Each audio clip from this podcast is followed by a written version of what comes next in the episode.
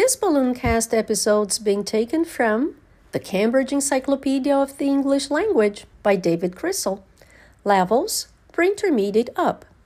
The title is Why Study the English Language? Crystal gives six reasons why one should study the English language. What are your six personal reasons to study the language? Compare your list to Crystal's. Discuss them with your teacher in class.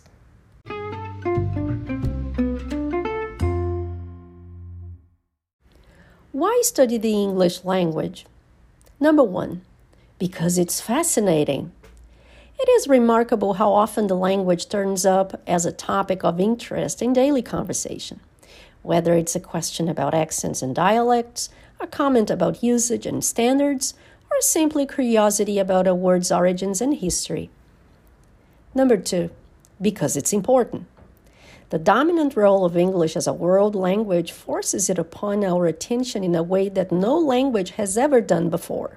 As English becomes the chief means of communication between nations, it is crucial to ensure that it is taught accurately and efficiently, and to study changes in its structure and use. Number three, because it's fun. One of the most popular leisure pursuits is to play with the English language, with its words, sounds, spellings, and structures.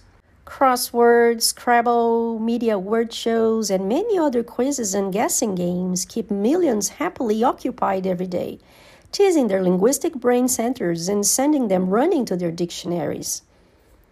Number four, because it's beautiful. Each language has its unique beauty and power, as seen to best effect in the works of its great orators and writers. We can see the 1,000 year old history of English writing only through the glass of language. And anything we learn about English as a language can serve to increase our appreciation of its oratory and literature. Number five, because it's useful. Getting the language right is a major issue in almost every corner of society. No one wants to be accused of ambiguity and obscurity, or find themselves talking or writing at cross purposes. The more we know about the language, the more chance we shall have of success, whether we are advertisers, priests, politicians, journalists, doctors, lawyers, or just ordinary people at home trying to understand and be understood. Number six, because it's there. English, more than any other language, has attracted the interest of professional linguists. It's been analyzed in dozens of different ways as part of the linguist's aim of devising a theory about the nature of language in general. The study of the English language in this way becomes a branch of linguistics, English linguistics.